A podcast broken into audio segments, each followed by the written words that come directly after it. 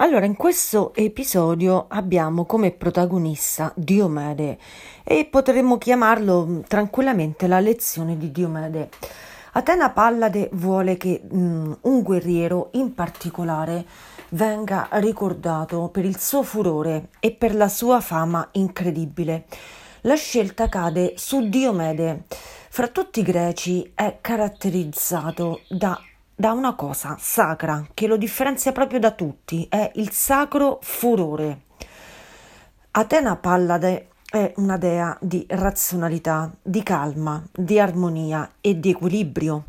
È nata dalla testa di Zeus ed è davvero interessante che scelga una caratteristica come l'ardore e il furore affinché per fama uno fra i comandanti e i principi greci sia ricordato più di tutti gli altri.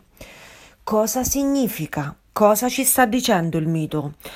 Chiaramente il mito ci sta dicendo una cosa fondamentale, che i tiepidi sono destinati sempre ad essere rigettati. Devi essere freddo o devi essere incandescente, ma comunque sia i due estremi generano energia, una massa in continuo movimento.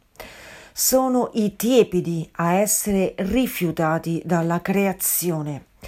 Allora accade questo. Mm, Diomede si fa breccia nel campo di battaglia con il suo ardore, sterminando molteplici troiani finché una freccia, quella di Pandaro, ricordiamo l'arciere prediletto di Apollo, lo colpisce ad una spalla, la destra, e lo ferisce. Ma lui è preso dall'ardore e aiutato da un compagno, riesce a estrarre la freccia.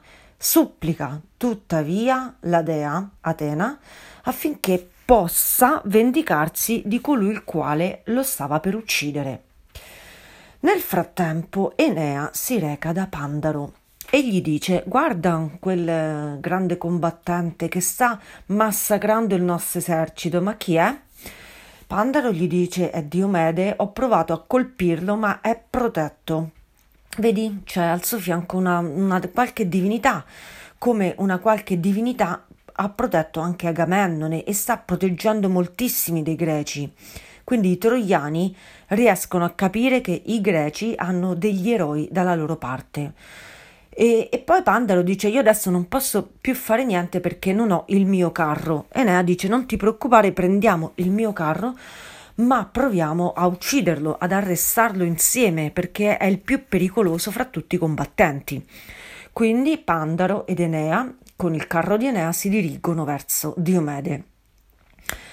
Pandaro scocca una freccia, la seconda, verso lo scudo, cerca di mm, far proprio mira al cuore, ma prende lo scudo di Diomede e infatti non lo oltrepassa.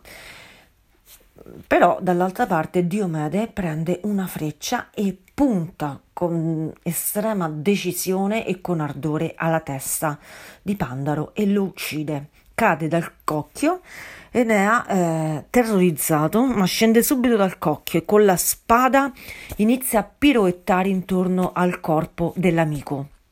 Diomede eh, retrocede perché Enea anche lui è preso dal furore di protezione.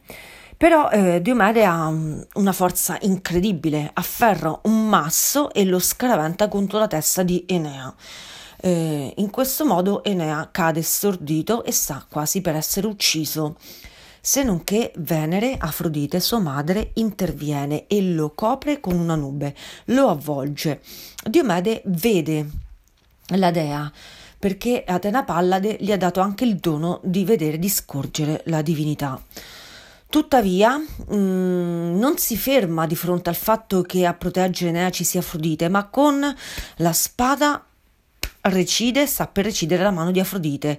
In realtà gli dei sono immortali, quindi quello che ne esce è il sangue, il sangue degli dei che è un sangue che si rigenera con delle apposite cure, però eh, Afrodite deve retrocedere e chiamerà l'intervento di Ares e di Iride. Iride subito è in suo soccorso, afferra le redini del cocchio magico di Ares e porta Afrodite su nell'Olimpo affinché sia curata. Apollo interviene protegge Enea e lo sposta in un altro accampamento. Così ha termine questo scontro in cui il protagonista è Diomede e il suo furore. Il furore sacro, il furore degli dei, il furore suscitato da una divinità razionale e calma come Atena. Dovrebbe illuminarti oggi, dovrebbe dirti che hai bisogno di questo fuoco energetico potente per fare un passo avanti, per raggiungere i tuoi obiettivi. Non devi semplicemente calmarti, aspettare un segno, ma lo devi creare tu stesso devi avere questo ardore. Questo ardore nasce da una mente calma sicuramente che è intenzionata al mille per mille a prendersi la sua vittoria. Non ha paura nemmeno di mettersi contro gli dei. Oggi, questa è la domanda, hai tu questo coraggio? Questo è il punto qualcosa nella vita a un certo punto ti deve dare questa spinta a cacciare fuori da te questo ardore sacro, altrimenti sarai un perfetto anonimo e nessuno ricorderà le tue gesta.